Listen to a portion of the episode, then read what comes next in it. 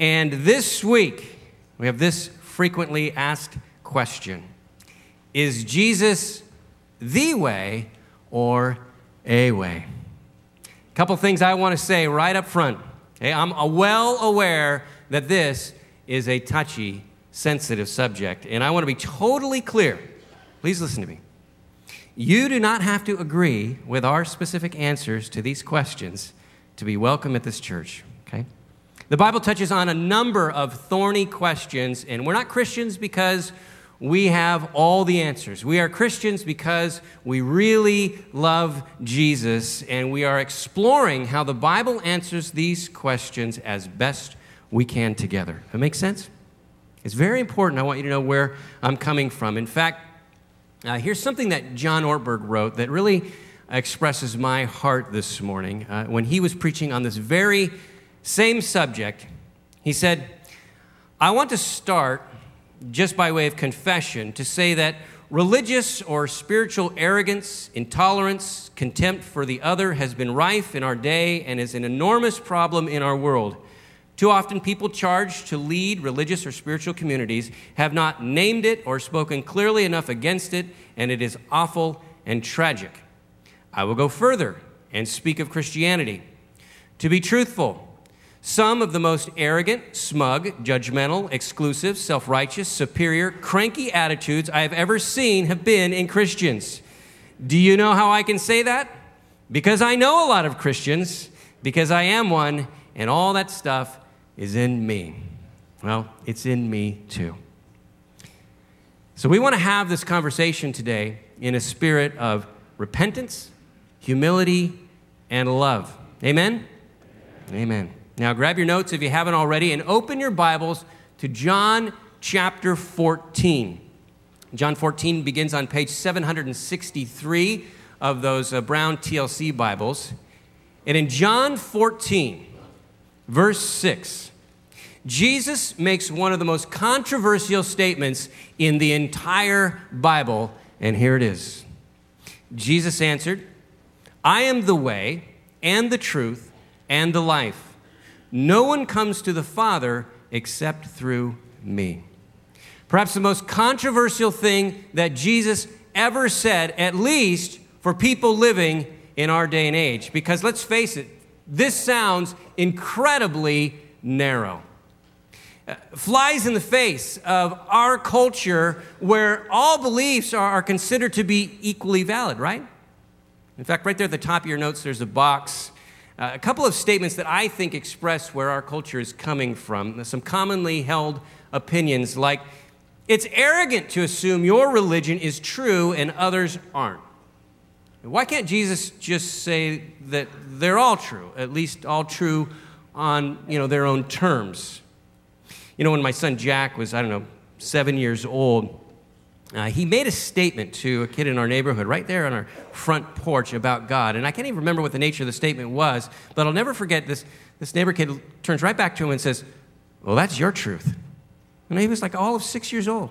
He's like, oh, that's, You got your truth, I got mine. Or how about this next statement? Religion breeds intolerance, and often it does. In fact, if you were to ask people 40 years ago, what's the major barrier to peace in our world? My guess is that most of them would answer political ideology, right? The age of communism versus democracy. Remember the, remember the years of the Cold War? This was a huge concern. But today, you'll get a different answer because more and more people believe the barrier to peace is religion, religious ideology that breeds intolerance, violence, war. So, one of the ways of coping with this, I think, is just to say enough. You know, can't we all just get along? Can't we just coexist, like the popular bumper sticker says? And, you know, we want to find as much common ground as we can. And so, for some, the conclusion to it is just, well, you know, all major religions basically teach the same thing. Now, I'm no expert in world religions, but I know enough to say this is simply not the case. Just between the main world religions, there are enormous differences. For instance, Jack Maguire is a leading voice among Buddhists in America. And in one of his books, he responds to the question How does the Buddha compare with Jesus as a Savior? Maguire answers Both the Buddha and Jesus Christ can be considered enlightened individuals who taught people how to lead better lives. There are, however, critical differences between them.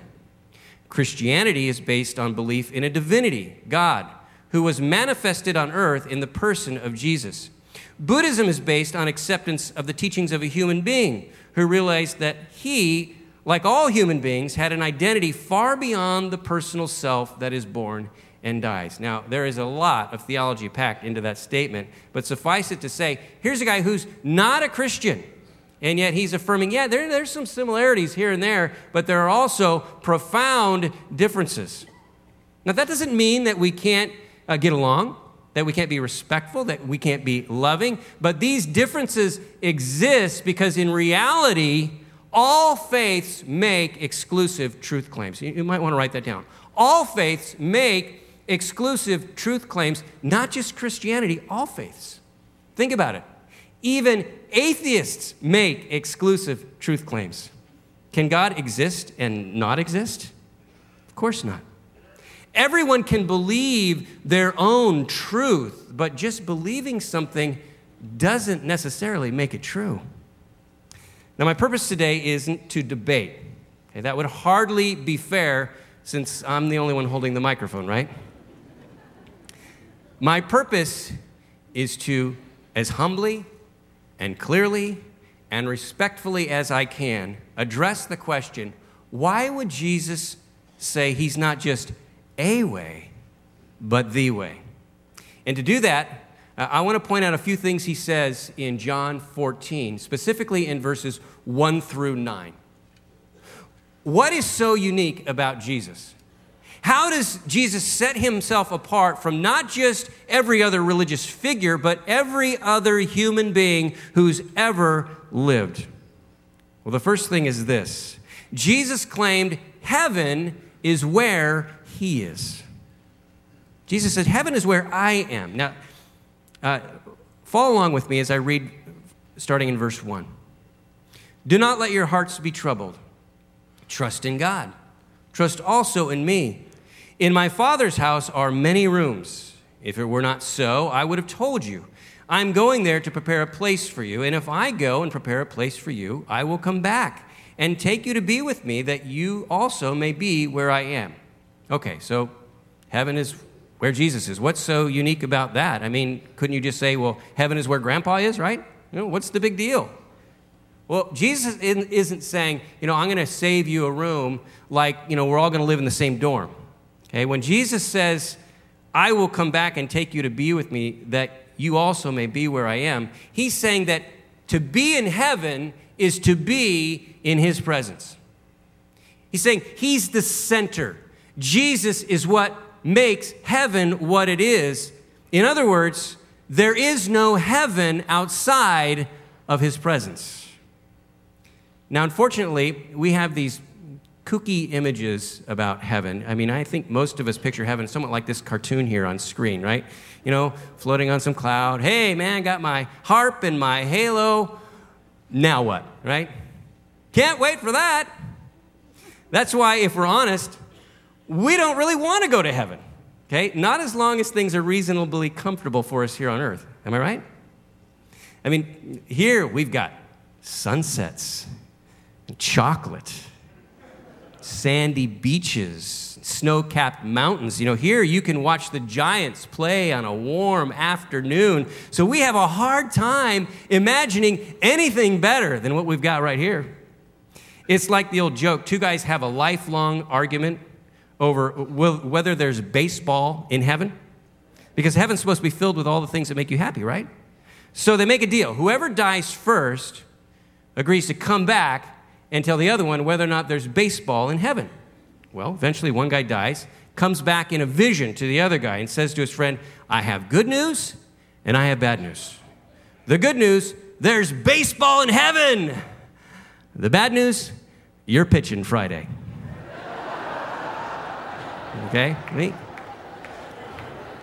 Great example of our attitude about heaven, right? And the bad news, you got to go there. And we're pretty fuzzy on this. But you want to know the most important thing, the most certain thing you can say about heaven? Heaven is where Jesus is. Heaven is life in His presence.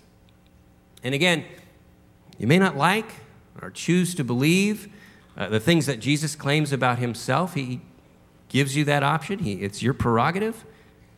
But these are His words in Scripture. His words. And if you have doubts about that, and maybe you think maybe His followers just put words in his mouth and we're a little fast and loose with the record. I, invite you to come back next weekend as Renee and his wife Lori will team up to address the reliability of the Bible. But if we trust that these words are faithful to Jesus, then Jesus not only claimed heaven is where he is, Jesus also claimed he is the way to God. Now, in context, Jesus has just told his disciples that he's about to leave them. This is right before his arrest and his crucifixion. But he tells them, You don't have to be afraid because I'm going to come back and I'm going to gather you to myself in heaven. And then he says, starting at verse 4, You know the way to the place where I'm going. Thomas said to him, Lord, we don't know where you are going, so how can we know the way? And you got to love Thomas, okay? Because this is the same disciple that when the other ones say, Hey, Jesus is risen from the dead, he's like, Yeah, right. Right. In fact, unless I see where the nails pierced his hands and the spear pierced his side, I won't believe it. Hey, Thomas is not your, you know, one of these, you know, I'll just follow you blindly kind of guys. He wants the facts. Ever have someone tell you something and while they're talking, you know, you're politely nodding your head and you're acting like you know what they're saying, but in reality, you have no idea. You ever do that? And hopefully, like, not this morning, okay? Thomas is not that kind of guy. And so he says, Wait a minute, time out. we don't know where you're going, Jesus, so how in the world can we know the way? Verse 6 Jesus answered, I am the way and the truth and the life. No one comes to the Father except through me. And there it is, the big bombshell, right? Why does Jesus make such an exclusive statement? I mean, couldn't he have just said, hey, I'm the way for you guys, you know? I'm your truth. I'm your life. But he doesn't do that, does he? And in fact, lest we misunderstand him when he says he's the way, the truth, the life, he goes on to add, no one comes to the Father except through me. I mean, why does he put so fine a point on it? It's not because he's being mean, not because he's being arrogant or intolerant. It's because it is tied to who Jesus claims to be. Now, stick with me because this is central to everything that we're talking about. You see, Jesus did not consider himself to simply be a prophet. Okay? A prophet can point the way, but certainly the prophet is not the way. Jesus did not consider himself to simply be an enlightened individual. An enlightened person can talk about how they became enlightened or what enlightened them, but they can only, again, point to their own experience. But Jesus says, No, I'm much more than that. Jesus claimed to be the way because of his divinity. And now I'm going to ask you to put your thinking caps on because this is where we got to talk a little bit about the Trinity. Okay? One God who exists in three persons. And I know uh, this is, you know, hard stuff, but we're talking about God after all, so it should stretch our brains just a little bit.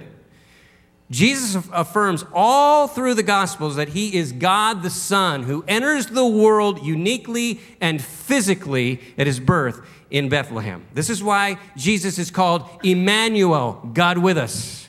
This is why Jesus told his father, followers to baptize others in the name of the Father, the Son, and the Holy Spirit, because God is the Father, the Son, and the Holy Spirit. Now, are you still with me, or is your head starting to hurt?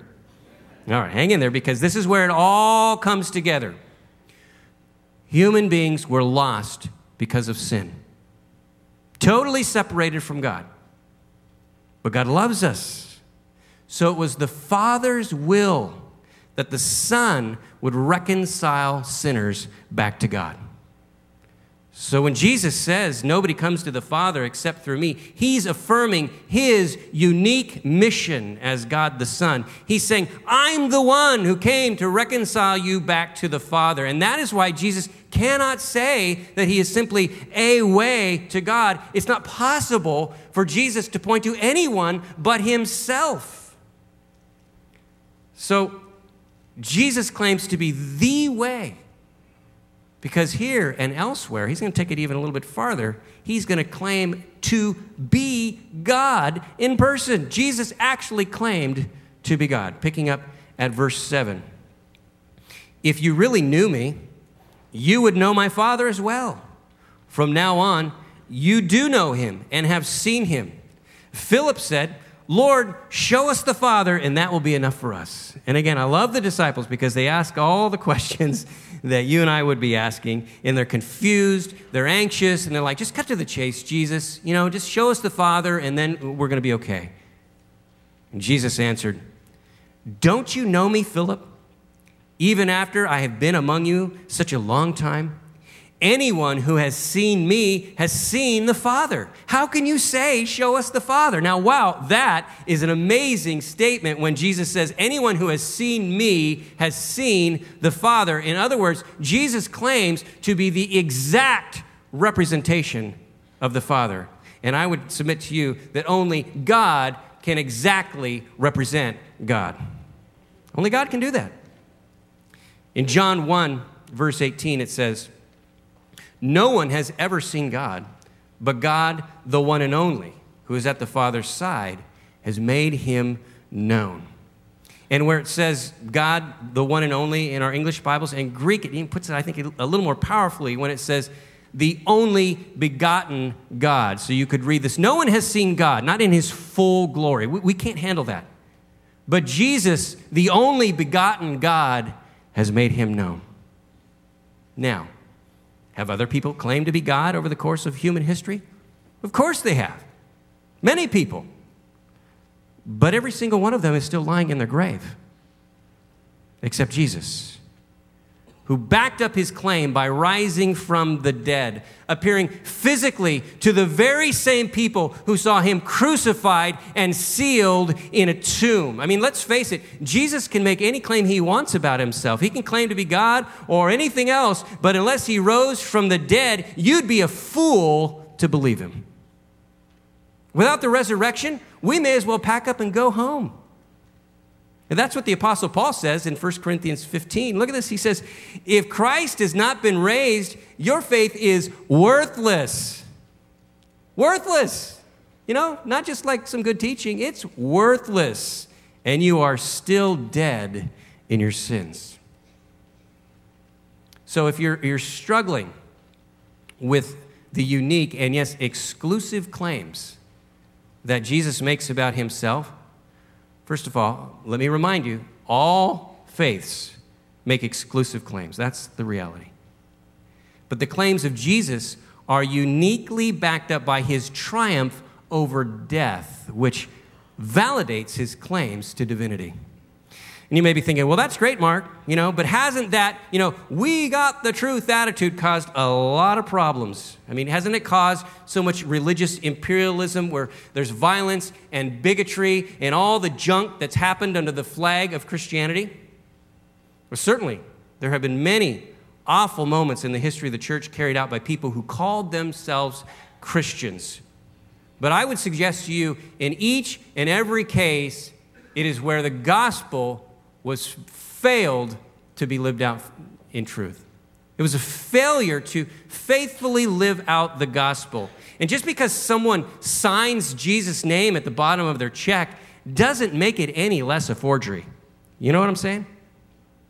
G.K. Chesterton put it this way The Christian ideal has not been tried and found wanting, it has been found difficult and left untried.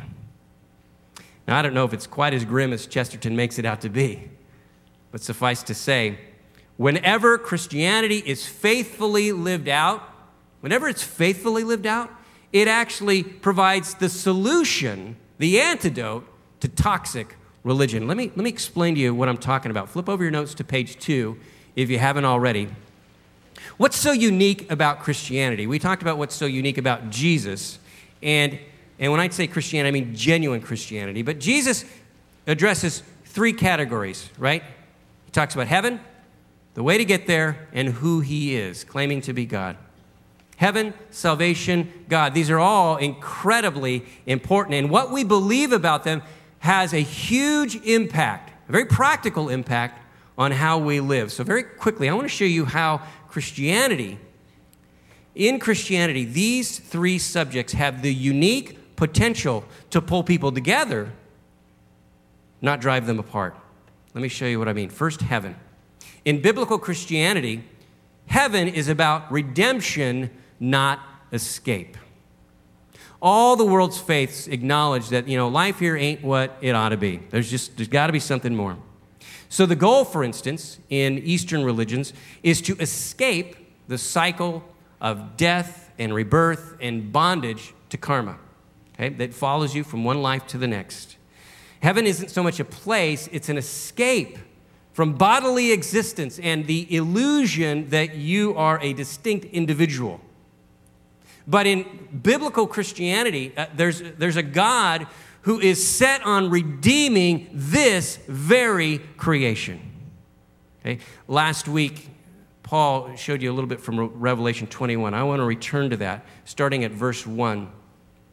Then I saw a new heaven and a new earth, and I heard a loud voice from the throne saying, Now the dwelling of God is with men, and he will live with them they will be his people, and God himself will be with them and be their God. Notice who we are with. And he who sits on the throne said, Behold, I am making all things new. Now, let me ask you, who is sitting on the throne? It's Christ. And he says, Behold, I am making all things new. All things. Birds, puppies. Not so sure about cats. Okay, yes, cat uh, but the redeemed cats. Trees, mountains, lakes, you and me, not like these beaten down, sin corrupted versions, because the new you, the new everything will be perfect. And it's something we can't even imagine because everything we've ever seen, ever experienced, has been devastated by sin. We can't even picture perfection. But God is going to redeem his creation. He is making all things new. Now, how does that affect the way we live? What kind of people should that make us? Shouldn't it motivate us to be redemptive people? Set on redeeming now what Jesus will, what Jesus will fully redeem then? This means we look at everything, especially people, with a redemptive eye where no one is disposable, but with this goal how can I be about redeeming relationships, redeeming situations? How can I bring love and peace and justice and healing? How can we be redemptive like our God is? Second thing unique to Christianity is that salvation is received, not earned. Now, to be accurate, there are themes of grace in other religions, but every other belief system that I'm aware of, uh, grace at best gets you in the door or on the path, and then it's left squarely up to you to finish it off. But in biblical Christianity, it's emphatic. It is all by God's grace, like here in Ephesians 2 8 and 9. For it is by grace you have been saved through faith, and this not from yourselves. It is the gift of God, not by works so that no one can boast. No one can boast under grace because if you really get grace, if you really get grace, it completely humbles you. Why? Because you realize I'm actually not a great person. I need God's grace. I need God's mercy. In fact, I would say there are millions of people in other faiths that are more devoted than me, more upright than me, more disciplined, more committed. They are simply better people than I am. And if God is grading on a curve, I am in serious trouble, and I imagine a few of you are too. That's why I cling to the gospel of grace because I'm convinced that being good is never good enough. See, here's the problem with, with any faith system that's based on your performance it sets you up to look down your nose at people who aren't trying as hard as you are. Now, uh, think about this. If I'm working hard, if I'm, you know, keeping the rules and following the rituals, it predisposes me to look at others and think, how come they're not doing those things? Slackers? Sinners? Again, this is so practical because if it's all about performance and I'm performing, right? Then I look over at the underachievers and, and I become judgmental. And I put myself on a slippery slope that leads to indifference and eventually leads to hate and even violence against those who don't believe what I believe or live the way that I live. Listen, uh, we've been talking about differing truth claims, but intolerance, hate, bigotry, those aren't truth problems, those are heart problems. Those are heart problems. So, whether people call themselves Christians or anything else, where you see judgmental spirits, you see indifference, or worse, it's an instance where there is a lack of grace penetrating their hearts. But because salvation is received, not earned, we're motivated to extend the very same grace that we've received to others. Take, for instance, the Homeless Connect project that Paul and Val were talking about. I, mean, I, love the headline that was in Wednesday's Sentinel. I don't know if you saw this, but the editorial board of the Sentinel proclaimed this. They said, Mercy triumphs judgment at Homeless Connect project. Did anybody see this? I thought this was awesome. This is the gospel in a nutshell right here. Mercy triumphs judgment.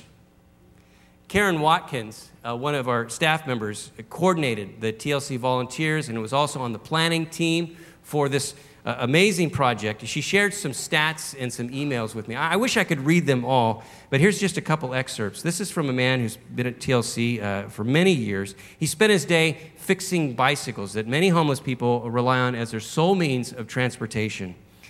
And he writes, All the homeless people we helped were unbelievably thankful it brought me so much joy uh, to witness this and to be of service to this group of people in our community. This outreach has really affected the way I look at the homeless population because grace changes your perspective of others. Here's one from a woman I grew up with here at church. Uh, she was a rascal like me. I mean, she was a rebel. She, I mean, she was. I became a pastor, she became a police officer, so go figure. Church is doing something right. She writes this I'm a local retired peace officer and have dealt with many of these same folks on and off during my years in law enforcement. I hope none of them would recognize me and feel awkward. I was just there to help in any way I could. Well, it turns out she gets paired up with this man, and he starts telling her about uh, the problems he's had, uh, his addictions to drugs. And she says, We spoke about God's grace, his ability to forgive us for past mistakes, and how good life can be with God in it. And this conversation leads to a point where she this man asks her to pray for him.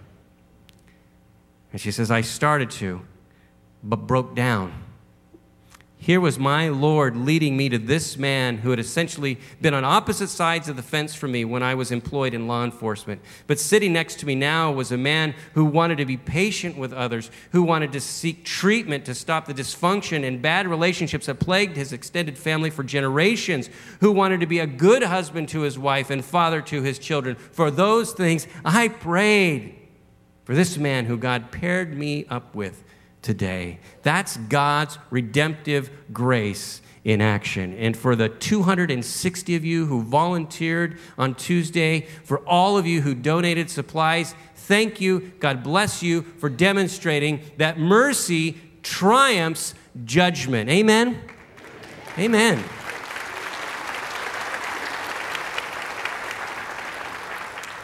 Now, now let me ask you something, and I hope this doesn't come across the wrong way. But why is it that when there's a community need or some disaster around the globe, the vast majority of non governmental aid comes from Christian churches? Despite all our failures, it's Christians that show up in numbers and with donations that are uniquely generous. And I'm not banging the drum here, it's, it's just a simple fact. I believe it's because of this third thing that's unique to Christianity. It's because we believe that God gave Himself not just a spiritual path. God so loved the world that He what? He gave. He gave His only begotten Son. You want to see the heart of God?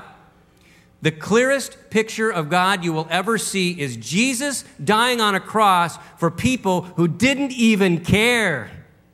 I mean, God loving people who did not love him back. That is God revealed. That is ultimate reality. 1 John 4 9 and 10 says, This is how God showed his love among us. He sent his one and only Son into the world that we might live through him. This is love. Not that we loved God, but that he loved us and sent his Son as an atoning sacrifice for our sins. God gave himself when we didn't even want him. And again, if you truly get this, if it just sinks into your, your soul, it will leave you anything but arrogant or intolerant or bigoted, or uh, bigoted. Instead, it will make you a lover. You won't be able to help yourself. And hey, you know what? Tolerance is good. I'm all for it. But tolerance doesn't go far enough because I can tolerate people and still be totally indifferent to them. I can tolerate people and still not care about them. In fact, hey, I tolerate people all the time by simply tuning them out. Jesus didn't say, tolerate your neighbor. Jesus said, love your neighbor. He didn't say, tolerate your enemies. He commanded us to love our enemies. That's why I'm saying that when the gospel is lived out, it is the cure to the ugly things that happen under the banner of religion. Because look, when it comes to religion, uh, we're talking about people's deepest convictions about life and meaning, aren't we? And that's why we should always speak with humility and respect and grace. And if it seems that Jesus comes on too strong in this passage, it's because he knows these are issues of supreme importance. Because the bottom line, when it comes to faith, it's personal, not just theoretical. It's personal. And that's why Jesus just keeps coming at it, keeps knocking, keeps pursuing, because the most important thing about you is what you believe, who you personally trust.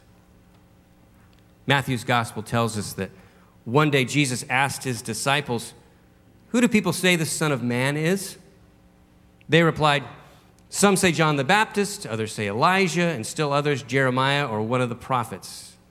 Not a whole lot's changed. People pretty much say the same things today. But then he turns to his disciples and he says, But what about you? Who do you say I am? And I leave you with this question because it is the most important question you can ever answer. Jesus isn't content to be an option. Jesus wants to be your option. And I know eh, it's uncomfortable. What are the main objections to Jesus are the exclusive, the very strong statements that he makes about himself. And we want to say, well, Jesus, what about those people who have never heard of you? Uh, we're going to be discussing that this Wednesday night. Dinner starts at 5:15. Our program at 6:30. I, I, hope you'll join us right over in uh, Building 700. I imagine Renee will also be touching on the subject in two weeks. But for now, I don't think God is at a loss here. I think He's actually thought about this well before we ever did. He may not give us all the answers, or the ones He gives us we may not like. But at the end of the day, I trust that God is both loving and just because that's what we see in Jesus. One thing's for sure you and I, we won't be able to plead ignorance. Okay? The claims about Jesus have reached our ears. We know what he says about himself. And in return, he asks, Who do you say I am? I come to you this morning not a, as a person who presumes to have all the answers. I'm just an ordinary guy who, in the course of my life, the Spirit of Christ came to me and said, Mark, who do you say I am? And by God's grace, I was able to say, You are the Christ. You are my Lord and my God. And that has changed everything. And so, if the Spirit of Christ is asking you this morning, Who do you say I am? I humbly invite you to reflect deeply on your answer. Would you pray with me?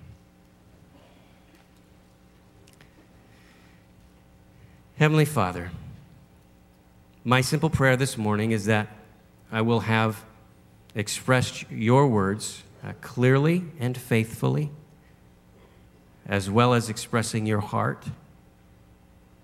I don't, I, I can't do that. I, I will utterly fail, in fact.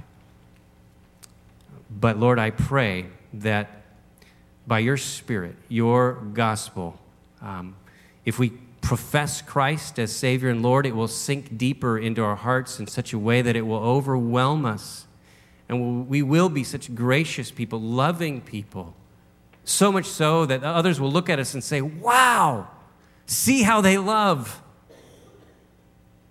And for those of us, Lord, who are maybe wrestling with these issues and, and we struggle with uh, questions that are very difficult ones. Lord, I, I pray that you just continue that conversation with that person. Uh, you'd continue to speak to their heart and their life, and by your grace, Lord, and your love, you would just draw them closer to yourself. Thank you, Lord, for the time that you've granted us today. Thank you for the incredible grace that you have given us in Jesus Christ. It's in His name I pray. Amen.